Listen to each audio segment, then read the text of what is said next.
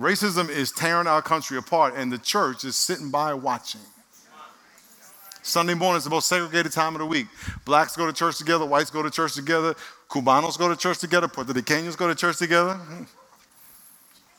And we don't mix. Why? Because that's what they do. And the, and the world's looking at us going, now that's supposed to be the people of God? And we have all our reasons why not to do it. And I, that's only Sunday. But what you do on Sunday impacts what you do the rest of the week. So I want to talk to you about how we got divided. I wrote a book called The Third Option. I'm going to talk this one. To talk about how we got divided, but more importantly, how we can come together. These principles are going to be stuff on the screen. Please take pictures of the, of the slides on the screen. These principles will help you be more fearless when it comes to having these conversations. Because if we are not willing to have the conversation, now I'm talking about not only have a conversation where someone talks and you listen, where you get in a conversation and you actually change the way you see people, treat people, talk about people, the way you see the news. Because the news is training you how to see people. Media, the politi- politicians are telling you how to think about other people, and when we need to get our cues from God, not from man. Can I get amen? Amen. So there is a us versus them culture. Everyone say us. us. Say them. Say us. us. Say them. We live in an us versus them culture, and the devil, by the way, the devil's the enemy, not man. man is not the enemy. We have us versus them culture. It's whether you are uh, Republican or Democrat, whether you're black or white, for or against the police, you are CNN or Fox, you're on one side or the other, and the devil says you have to pick one of the two. And once you pick one, you are the enemy of the two, of the other one. And that's the culture. And so, as we as the church, we buy into that and we go, well, which one am I going to pick? The Bible, the problem is, there's a third option.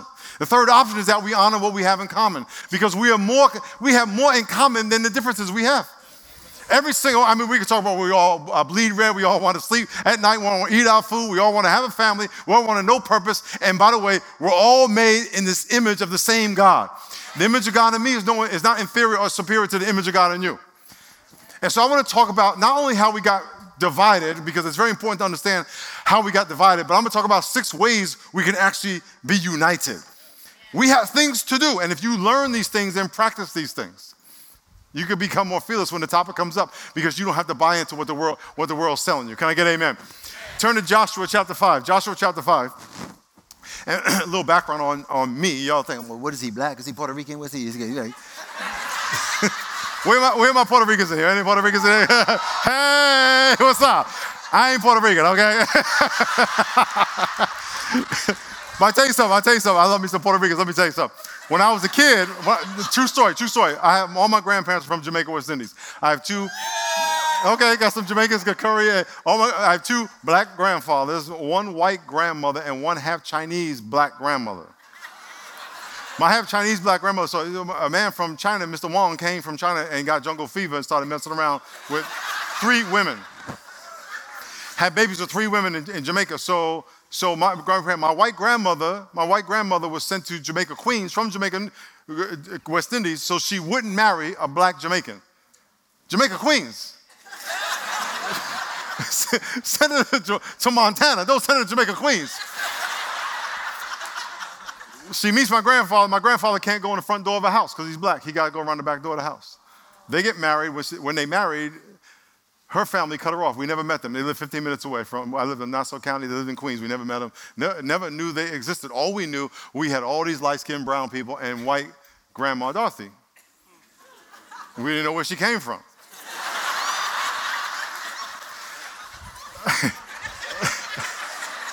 we family, right? We family, right?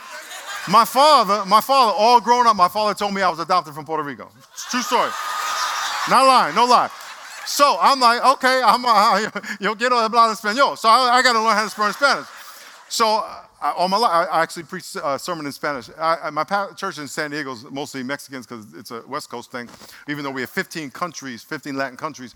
Um, but I'm, I'm, learning Spanish, and I did, I did a sermon in Spanish. So I, I, went to, I lived in a black neighborhood and went to school in a white neighborhood. I got harassed in a white neighborhood because I wasn't white. I got harassed in the black neighborhood because I wasn't black enough white people, there was a thing called not being black enough. And so I was dealing with that in my neighborhood and in both neighborhoods. But when I played football, our huddle was diverse. When I went to my house, I had the United Nations. So I was confused, not confused, frustrated. And then when Martin Luther King died, I was eight years old. I remember feeling it was unfair, and I remember thinking, what do we do? I want to talk about what we can do. Joshua chapter, Joshua chapter 5, Joshua chapter 5 is us versus them culture. Joshua chapter 5, Joshua's leading the Israelites into the promised land, and the, he is going to ask the commander of the army, of the Lord's army, an us versus them question. He says, It came to pass when Joshua was by Jericho, that he lifted up his eyes and looked, and behold, a man stood opposite him with his sword drawn in his hand. And Joshua went to him and said, Are you for us or adversaries? Everyone say us. us. Say us. us. Say them whatever you decide that this is us, and you refer to anybody as them or those people, you just identified your enemy. There's people in your church who don't believe what you believe politically. That makes them your enemy. Oh, that's really a kind of a question statement. There's people in your church who come from different uh, ethnic backgrounds. Is that a us first them question? If it's us and them, you made them your enemy. So Joshua says to the commander of the Lord's army, Look, are you on our side? And if you're not on our side, you are automatically our enemy. So whose side are you on? And, and the commander of the Lord's army gives him the third option answer. Look what he says No. Are you for us or them? He says, No. That's not an answer. He's like, well, he said, I mean, uh, Commander, you might not understand the question. Are you for us or them? Are you for us or our adversaries? He says, No. You want a hamburger or a hot dog? No. he says, But as commander of the army of the Lord, I have now come. And Joshua fell on his face and worshiped and said, What does my Lord say to his servant? He says, Take off your shoes, for you where you stand is holy ground. And he worshiped him. Here's what he said. He's Joshua, this, this promised land thing, it ain't your idea. I didn't come here to support you. This is going, this is going to shock you. Guess what? God didn't come here to support you. God's not around to, to, to serve you. We're here to serve him. So he said to Joshua, Joshua, this whole promised land thing is my idea. And if you don't obey me, I'll smoke you. I will beat you down. I will send you into slavery.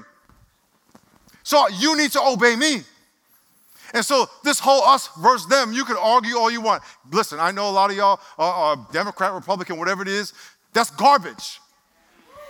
That's the world system. I'm not saying don't vote. I'm not saying don't get involved, but don't let that be your idol. That is never going to save anybody. It is, a, it, and you watch Fox, you watch CNN. Let me tell you something. As, as Robbie said last night, which I thought was ingenious, it's not news, it's views. They're giving you a, they're giving you their spin, and they're trying to get you to, to create an us versus them culture, and you get so caught up in fighting that battle, trying to win those arguments, and miss the whole point of the gospel. Third option. Third option is that we honor what we have in common. So, how do we get divided? Sociologists call how we place ourselves in groups, they call it grouping. Everyone say grouping. Every single one of us are in multiple groups. All the ladies in the house say, hey. hey. That's a group. I'm not in that group. I love that group, but I'm not in that group. If you're a mother, say, hey. hey. That's a tired group. Can I get amen, ladies? Amen. So, so, so you got you got you got women, you got uh, moms, you got single moms, you got divorced, you got employed, you got managers, you got unemployed. All, all of men and women are all in groups. We're all in multiple groups. Whatever group you're in, that's your in group. Everyone say in group. Whoever's not in one of those groups, that's an out group. So I'm an out group to a to the women's group. I'm not because I'm not a woman. Can I get amen? No, I'm not a woman. Say amen. okay, so, so it's not a question, it's a statement. And so, so every one of us are in groups. There's a thing called the homogeneity effect where when you look at groups that you're not in, you tend to generalize about them because you don't know them. you'll, you'll, trust me, if it's not your in group, you don't know them. That's by definition what it means. That's not your group. I was on a vacation once, and, and there was a guy uh, in the gym. And I walked in the gym, and he had shorts on. And I looked at him, and I said, That dude is an athlete, but he's not a football player. Now, three things here. One, you can tell if you're an athlete, people who are in the gym who just work out or who are athletes, because athletes have different bodies than people who just work out. it's just, it's, just, it's not a question. It's just, it's just a fact. Okay. So I walked in. I said, okay, that dude, that dude, he's, he's, he, he does something. And then I said, he doesn't play football because he didn't have football legs. What does that mean? Okay, because the front of eh, the front of his legs were overdeveloped, and I, I never seen those legs in a locker room. And I've been in locker rooms for 15 years. I've never seen those legs. So I was like, what does he do? So I went up to him and said, yo, man, I know you do something. What do you do? He says, I play hockey for the NHL. Why would the front of his legs overdeveloped? Because he skates and he doesn't run. So now we were in the in group of athletes. I was the out group of hockey. Oh, y'all follow what I'm saying? I don't know anything about, I know three things about hockey that they play on ice. They got like five black dudes that play. That's what I know. and the puck that they hit is black. I'm just saying, that's all I know. That's all I know. That's all I know. So we spent our whole vacation together, almost every day, educating each other about our in group. But by definition, because he was on my sport out group, I don't know what he is. When you meet people who are your ethnic out group, you have to know you don't know about them. You don't know their experience, you don't know what they're like. Whenever you find yourself saying those people, shut your mouth. Whenever you start apply, imp, applying stuff that you heard on the news, the new, listen, even if the news told you the truth, if they can only tell you two or three, four things. But that two or three, four things don't apply to everybody. So by definition, if someone is in your out group, you know there's 150 kind of Muslims. Do you know that people who speak Spanish? We had, when I when I did my sermon in Spanish, we had a pre-sermon Spanish sermon just for the for the Spanish speakers, and there were 15 countries there, 15 kinds of Spanish, and and and if you Puerto Rican Spanish, y'all like,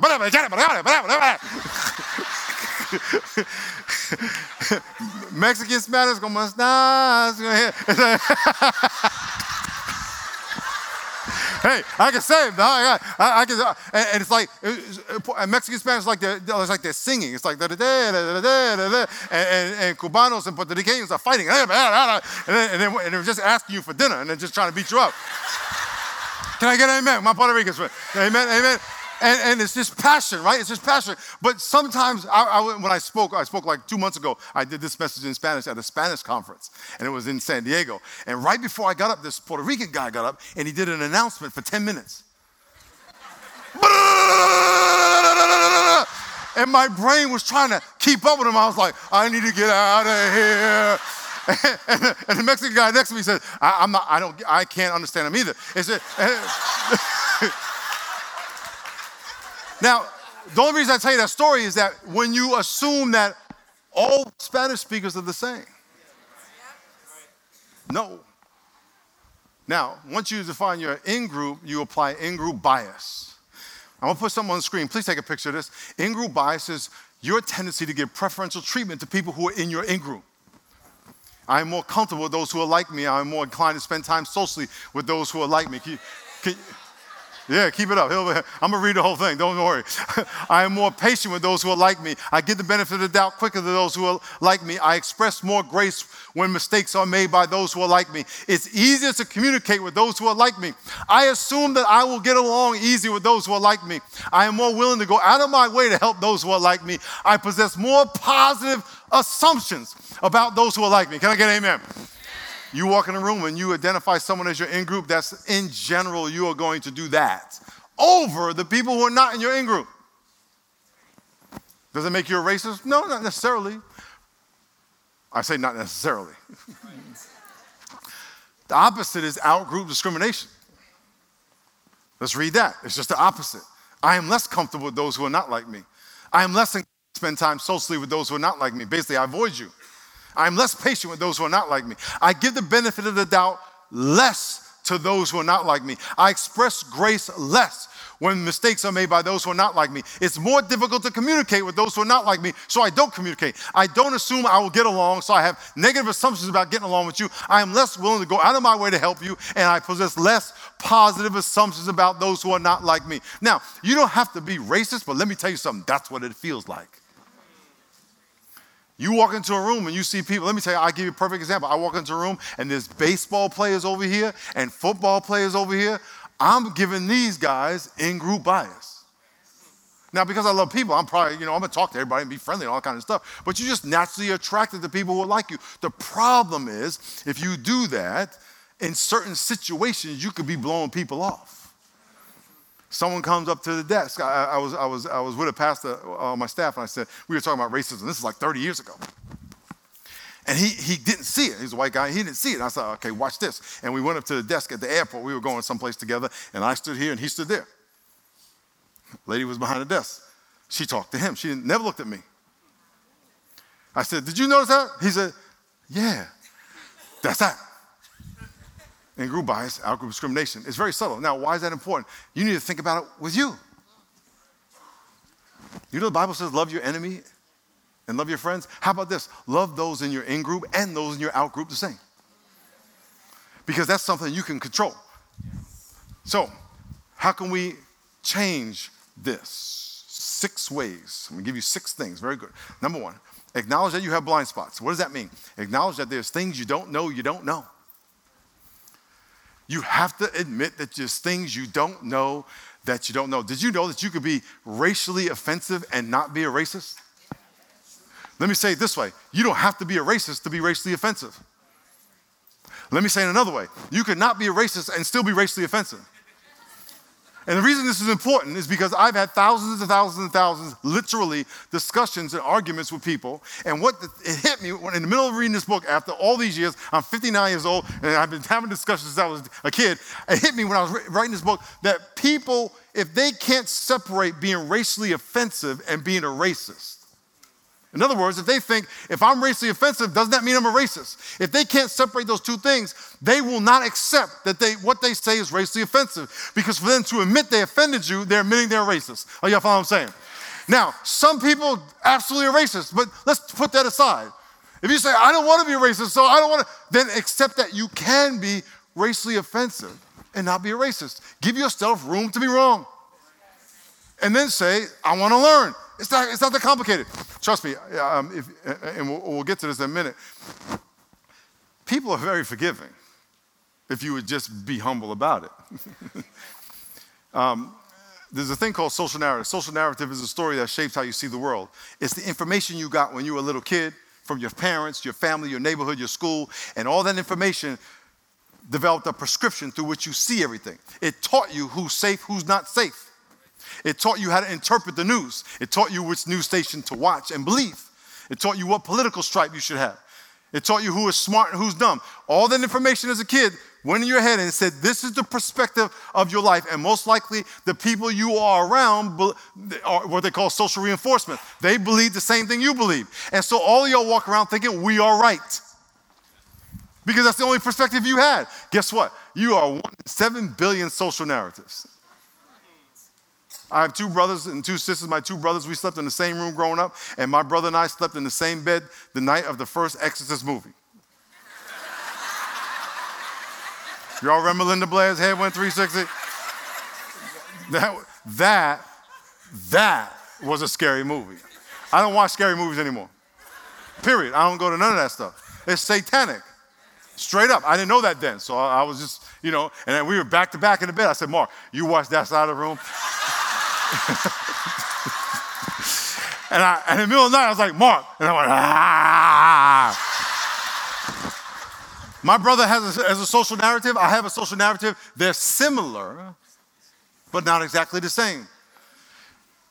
You have blind spots. There's things you absolutely do not know, and there are views and opinions you have that are absolutely wrong. There's a, there's a um, uh, life coach in San Diego, he wrote an article called The Right Hand of Privilege. How many of y'all are right handed? Just raise your hand up if you're right handed. Keep your hand up really high. And by the way, in our church, we, and I know I'm not in my church, but Tim, sorry. we put our elbow above our ear. So none of this like T Rex thing, right? So put up keep your hand up. Okay, look around the room. Look around the room. All y'all right handed. Now keep, just keep your hand up for a minute. This is why you need to, by the way, this is why you need to work out. Because we're trying to worship God and y'all like after 10 seconds, oh, my arms are tired. The world was made by you and for you. Say amen if you know what I'm talking about. Put your hands out. Why? We shake hands right handed. I'm left handed. If you're left handed, raise your hand. The special people. Come on now. Come on now. Keep your hand up. These are all the most intelligent, good looking people in the room. Left handed. In school, the desk was made for right handed people. You can elbow, braced, right, and talk to the girl next to you at the same time. Hey, what's up? Because you're eh, right. I'm left-handed, so I'm out here. Hold up, girl. Hold up. I gotta. Disadvantage. If you if you want to get golf clubs and you're right-handed, you can go to any golf shop get your club right now. I got to order on Amazon. And when I was a kid, there was no Amazon, just the Amazon River and whatever down in South America. If you want to get a, a catcher's mitt, you can go to any sporting goods store and get a catcher's mitt. I'm going to drive to 10 stores. Maybe I will find one. And while you're home playing with your kid, I'm driving around looking for a catcher's mitt. And then you say to me, What's taking you so long? I got mine. Because you never had to be left handed. You don't know the disadvantage of being left handed. Doesn't mean that you are prejudiced against left handed people. No, not necessarily, but it doesn't take away the disadvantage. It's called right privilege.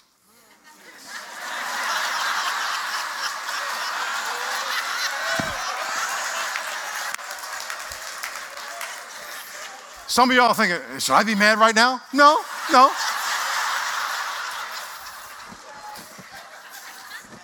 You have an advantage that you grew up with and never knew was an advantage because you never had to be disadvantaged. And when t- someone tells you you have the advantage, you say you don't have it because you're so used to it. And then when, so- then when someone wants to make you share it, you say no. You know, the Bible says if you have, if, if you have the ability to bless your brother and sister, you should bless them. It's called right privilege. You have a blind spot. You don't understand and don't know what you don't know. It was a lady who was, who was, we were talking about this, and she told me to just get over it. I said, you know what you need to do? You need to go someplace, a white lady, you need to go someplace where you're the only white person not Africa. By the way, stop going to Africa on your missionary trips. Go to down the street.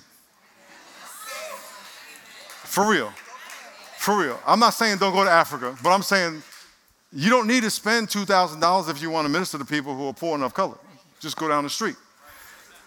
There's a, there's a principle in, in, in, uh, in the 50s, they call it red line, and banks would take a pen, a red pen, and draw around a neighborhood and say, We're not going to lend into that neighborhood. It's a minority neighborhood. It's a real thing called redlining. You can look it up. And they would take a red pen and say, This is the neighborhood, it's a minority neighborhood, and we're either not going to lend or we're going to hike the rates up because of the people of color. It's a fact. You can look it up. Please look it up. But churches redline. Churches say, Well, we're this kind of church, so they may not actually do the red line, but we don't go to that neighborhood. And I'm talking white churches, black churches, Puerto Rican churches, Hispanic churches, Asian churches. In other words, if you're a black church, do you minister to, to Mexican, uh, Hispanic neighborhood? If you're an Asian church, do you minister to the Puerto Ricans? We stick to our own. What's up? What's up with that? I'm so, I'm so glad Jesus didn't just stick to the Jews. I'm, so, I'm so praise God. Number two, number two, um, rename those people brother, sister, or neighbor. The greatest commandment is love God with your heart, mind, and soul, and love your what as yourself. I mean, this is like the greatest commandment. You should know this one, okay? let's try that one more time. Love God with your heart, mind, and soul, and love your what as yourself? Okay, let's say one more, some, some more convictions. This is the number one thing that summarizes the whole Bible. We should know this one. Everyone say the word neighbor when I give you a prompt, okay? You shall love God with your heart, mind, and soul, and love your what as yourself? Very good. Am I talking too fast for you? I'm in, New, I'm in the East Coast. Y'all should be used to this. The Bible says before you do anything, if you learn one thing, if you learn one thing, love God and love your neighbor as yourself. And those two things are just about the same. Are y'all follow what I'm saying? So why do we have so much discrimination? Here's why. I'm talking about the church. Here's why. I'm talking about people who go to church. I'm talking about y'all who go to church and you go home and talk trash about other people in your, in your house when no one's around. I'm talking about y'all who go to church and go home, watch the news, and just say, yeah, about those people, whoever those people are. You know exactly who you are. If you're racist then you know it, say amen. I almost got you, I almost got you.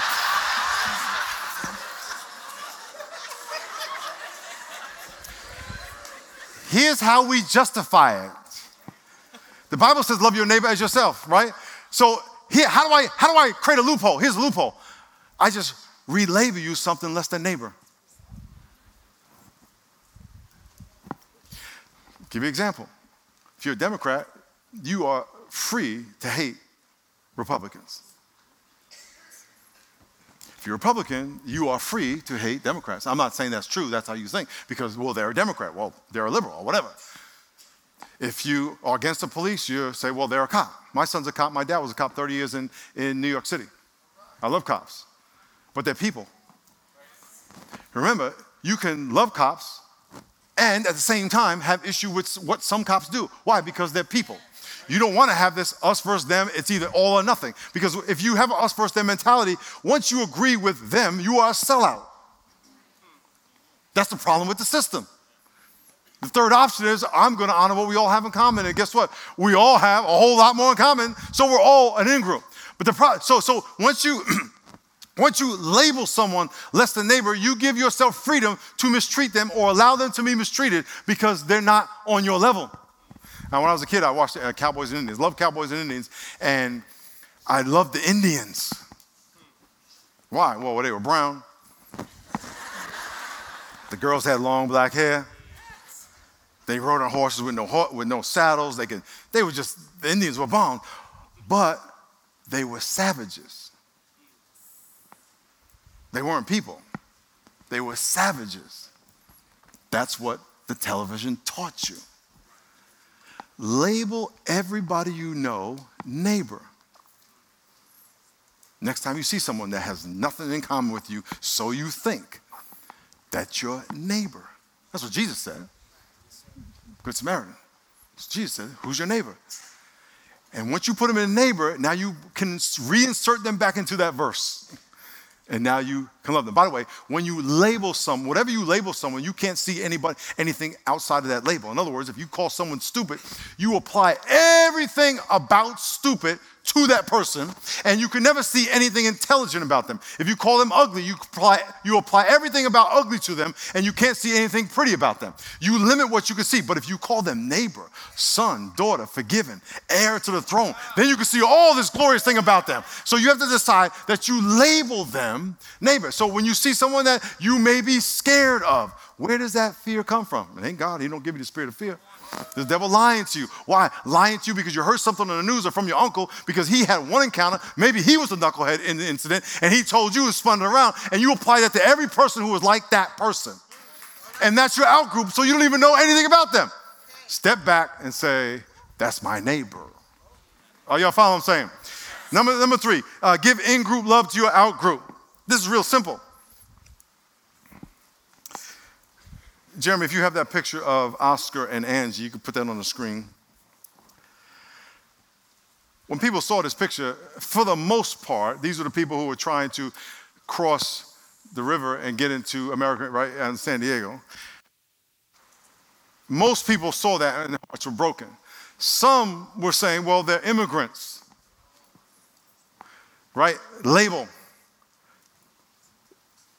Ethnically, not, they may not be your in group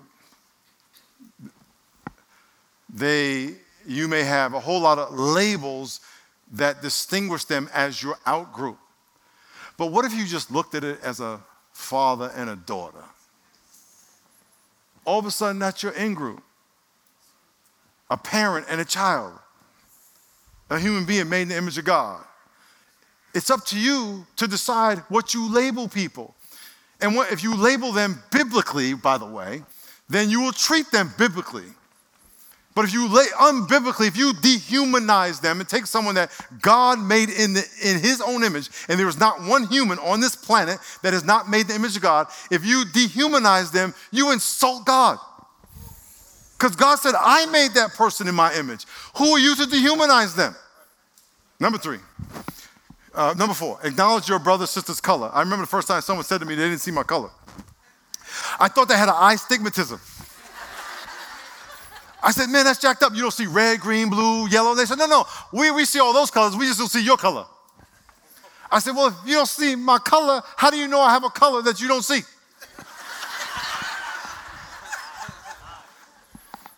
I want you to think. I know it's politically correct. For all of you who say you don't see color, do you say that to people who are like you?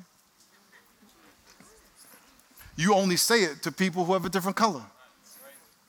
Here's what people of color hear several things. I'm invisible to you. The burden that comes with this color, you just ignored and disqualify. I hear you don't want to deal with it. I hear that you want to put me in your category that I have the same experience that you do when I don't. I hear that you're right handed, I'm left handed, but you want to make me right handed, even though I've been living with the disadvantages of being left handed. That's all messed up. No, you should see color. You know that your eye, the only visible part of your brain outside your body is your eye? Your eyes are the direct extension of your brain. I'm telling you fact, not asking you a question. Your eyes are a direct extension of your brain. Your eye, if someone squeezed your brain and it popped out of your head, it'd be your eyes. Your eye accounts for 90% of your brain activity. Your eye. Your eye can process 10 billion, million, million bits of information per second, and it processes shape, movement, texture, depth, and color without you asking it to. You can't not see color. Even if you close your eyes, you will see black. we ain't going nowhere. I'm just saying. I'm just saying. I'm just saying. Please don't be offended by the jokes. I just like to have fun, and but uh, you know it's all good and fun. Just deal with it, okay? Uh, see, people. This, this girl, this lady, friend of mine, she was a white lady. She went to Hawaii. She got a tan. She laid out for seven days, got all greased up, laid out for seven hours a day, to try to get brown. Which, by the way, to us is kind of funny. Just billions of dollars spent to be brown, but yet we get kicked down. it's like, I don't get it. So this lady, she got all brown, she got all span up, spatted up, and you know, and she comes to work with a little spaghetti strap, and she was trying to get this guy to call her. So she's at work every day with a little spaghetti strap with her little brown thing, and she was like, boop, boop, throwing a brown, boop, boop.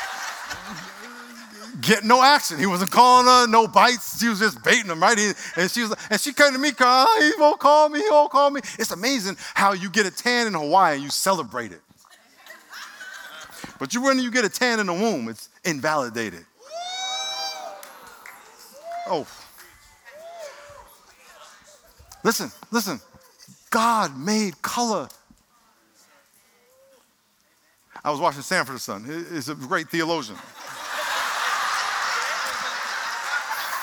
Fred G. Sanford, the philosopher. He's a great philosopher he got robbed, and the cops came and they and they were talking to him, and they said, Mr. Sanford, was the perpetrator colored? He said, Yeah, he was colored white. Watch this. The world says white people and people of color.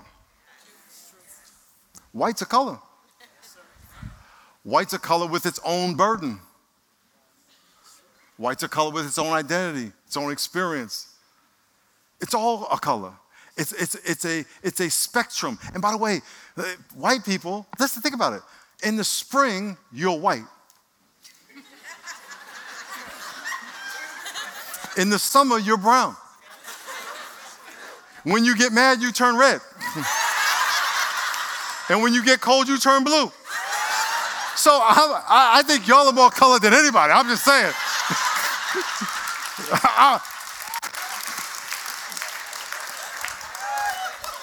The devil, the devil's put all these little things that we just traps that we fall into. Why can't we just appreciate the rainbow? Can I get amen? Number five, view every conversation as a race consultation. Every time you have a, every, every time you have a conversation with somebody, you have a race conversation. Why? Because you know what you're looking at. If you're black and you're talking to someone who's black, you know they're black. If you're white and you're talking to someone white, you know they're white. You know exactly what they are. So you're having a race conversation. What does that mean? That the person in front of you is either affirming what you think about people like that, or they are expanding what you think about people like that. When I come up here, y'all like, oh, is he black? Is he white? Is he Puerto Rican? Is he from the Middle East? Is he, where, where, where is he? And, and, when I told you my, my ethnicity, you're like, oh, I didn't know that black people look like that. So your idea got expanded. By the way, all of y'all are mixed anyway. Ain't none of y'all pure nothing. Do your 23 and me. You're gonna find out it's 23 and we, okay?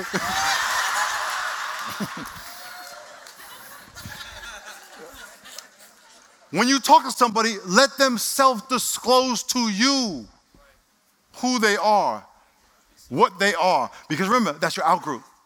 You don't know. I was at this golf club and uh, uh, this kid picked me up. He was like 25 year old white kid and he picked me up in the golf club. He had a golf shirt on, he worked there. And in my mind, I had an image of who he was. Not a whole lot, just white kid, cool kid. He was nice. I said, Yo, man, what's your name? He said, My name is DeAndre.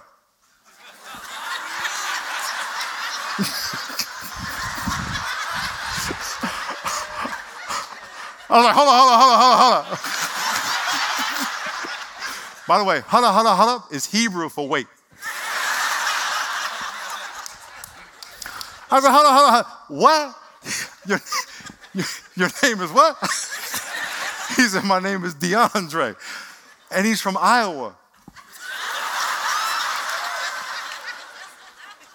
Now, the reason you're laughing is because, rightfully so, those two things don't go together.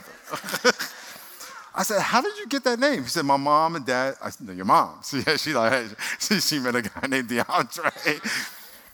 When he told me his name, it threw me back from what I assumed because when I heard that name, I applied everything I know about DeAndre to him. And I thought, oh, this kid is cool. And he was. He was cool. And I was, I was trying to reconcile DeAndre. And, and, so I had to let him talk to me so I can get to know him and re educate and, and correct all my assumptions. By the way, by the way, by the way, by the way, when you meet somebody and you and you see someone who's Asian or you see someone who's Hispanic and you and in your mind you have these snap thoughts, that's not bad. That's normal. That's your mind your subconscious mind just telling you something. The problem comes is when you believe them. So if you talk to somebody, if you meet somebody, and and and and and, oh, by the way, it may be bad. You may say, you know, get behind me, Satan. Yes, sometimes you got to rebuke that, but sometimes you, you're just guessing and go. But now let me have a consultation. Tell me, tell me about your life. Tell me about your story. Where you're from. Blah blah blah blah blah. Get educated. You are missing out on amazing things called people. you're missing out. Last one. Give your heart to those who are not like you. Unless you put your heart into this, we're just having a conversation, wasting our time. We're going to go back and do what we all do and be hypocrites. Give your heart to the well being of someone who is not like you. Uh, Rod Carew, Panamanian uh, baseball player, had 325, 328 batting average, 18 time All Star. Anybody know who Rod Carew is? Anybody, anybody not know who Rod Carew is? Okay, he's a baseball player, 18, uh, he's probably 75 now. Um, Hall of Fame, 18 time All Star, MVP, Rookie of the Year, all that. When he was 71 years old, just a few years ago, he had a heart condition. He needed a heart transplant and a kidney transplant. At the same time, 27 year old white NFL player, the most superior support, sport in the world, he had a brain aneurysm, went into a coma. Konrad Reuland. Konrad's mother was praying for him, come out of the coma, boom, boom. He dies. He signed his organs to be donated. His heart and kidney go into Rod Carew, a black Panamanian. When Konrad was 11, he met Rod Carew. And he came home and said, Mom, I'm gonna be a pro athlete because I met my hero, Rod Carew. And he goes to the NFL. Now his heart and kidney are in Rod Carew's body. Konrad's mother calls up Rod Carew, says, I think you have my son's heart and kidney. He says, You want to come hear it? She goes over his house. They're friends to this day. She hears her son's heart in his body. So if we're so different, how does that happen? How does that happen? You know when a doctor puts you on the hospital, operating table, I don't care where you're from in the world, He knows where your heart is. He knows where your stomach is. He knows where your liver is. He knows how they work because we're all the same. My challenge to you is one, get the, not only get the book, I don't, we don't even have a whole lot, get on Amazon, whatever, um, but do it. Don't just read it. Do it. Spend time talking to people. People are amazing. We talked about blind spots. Go ask some of the people in your life who are different than you. Is there anything I do say that is offensive? I promise you, and I can't speak for every person of color, but I can speak for all the ones I know. They're not going to say that and beat you down. They're going to be shocked and blessed. You know, you'll make a new friend. If you could just humble yourself. And by the way, vice versa too. Listen, listen, all you ladies in the house, say, ladies, say amen if you know a guy who's creepy. Say amen. amen. Oh, hey, come on now. Fellas, if you have courage, ask the women in your life, am I creepy? I mean, do I? you know what I'm saying? You know what I'm saying? And if and, and fellas, if they don't do this, oh no, no, no. If they don't do that, if they go, well.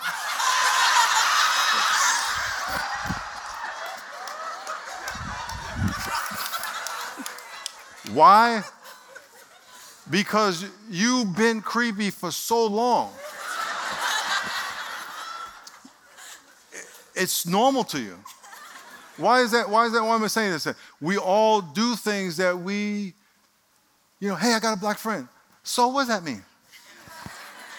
That means you have one friend. If we can learn to love our out group like our in group, we can truly live the gospel. Other than that, we're playing church. And you know, God said He's going to spit you out of His mouth it, it, I'm sure it makes his stomach sick to, to see us take that word neighbor and replace it with something that's dehumanized. Lord, I just thank you for today.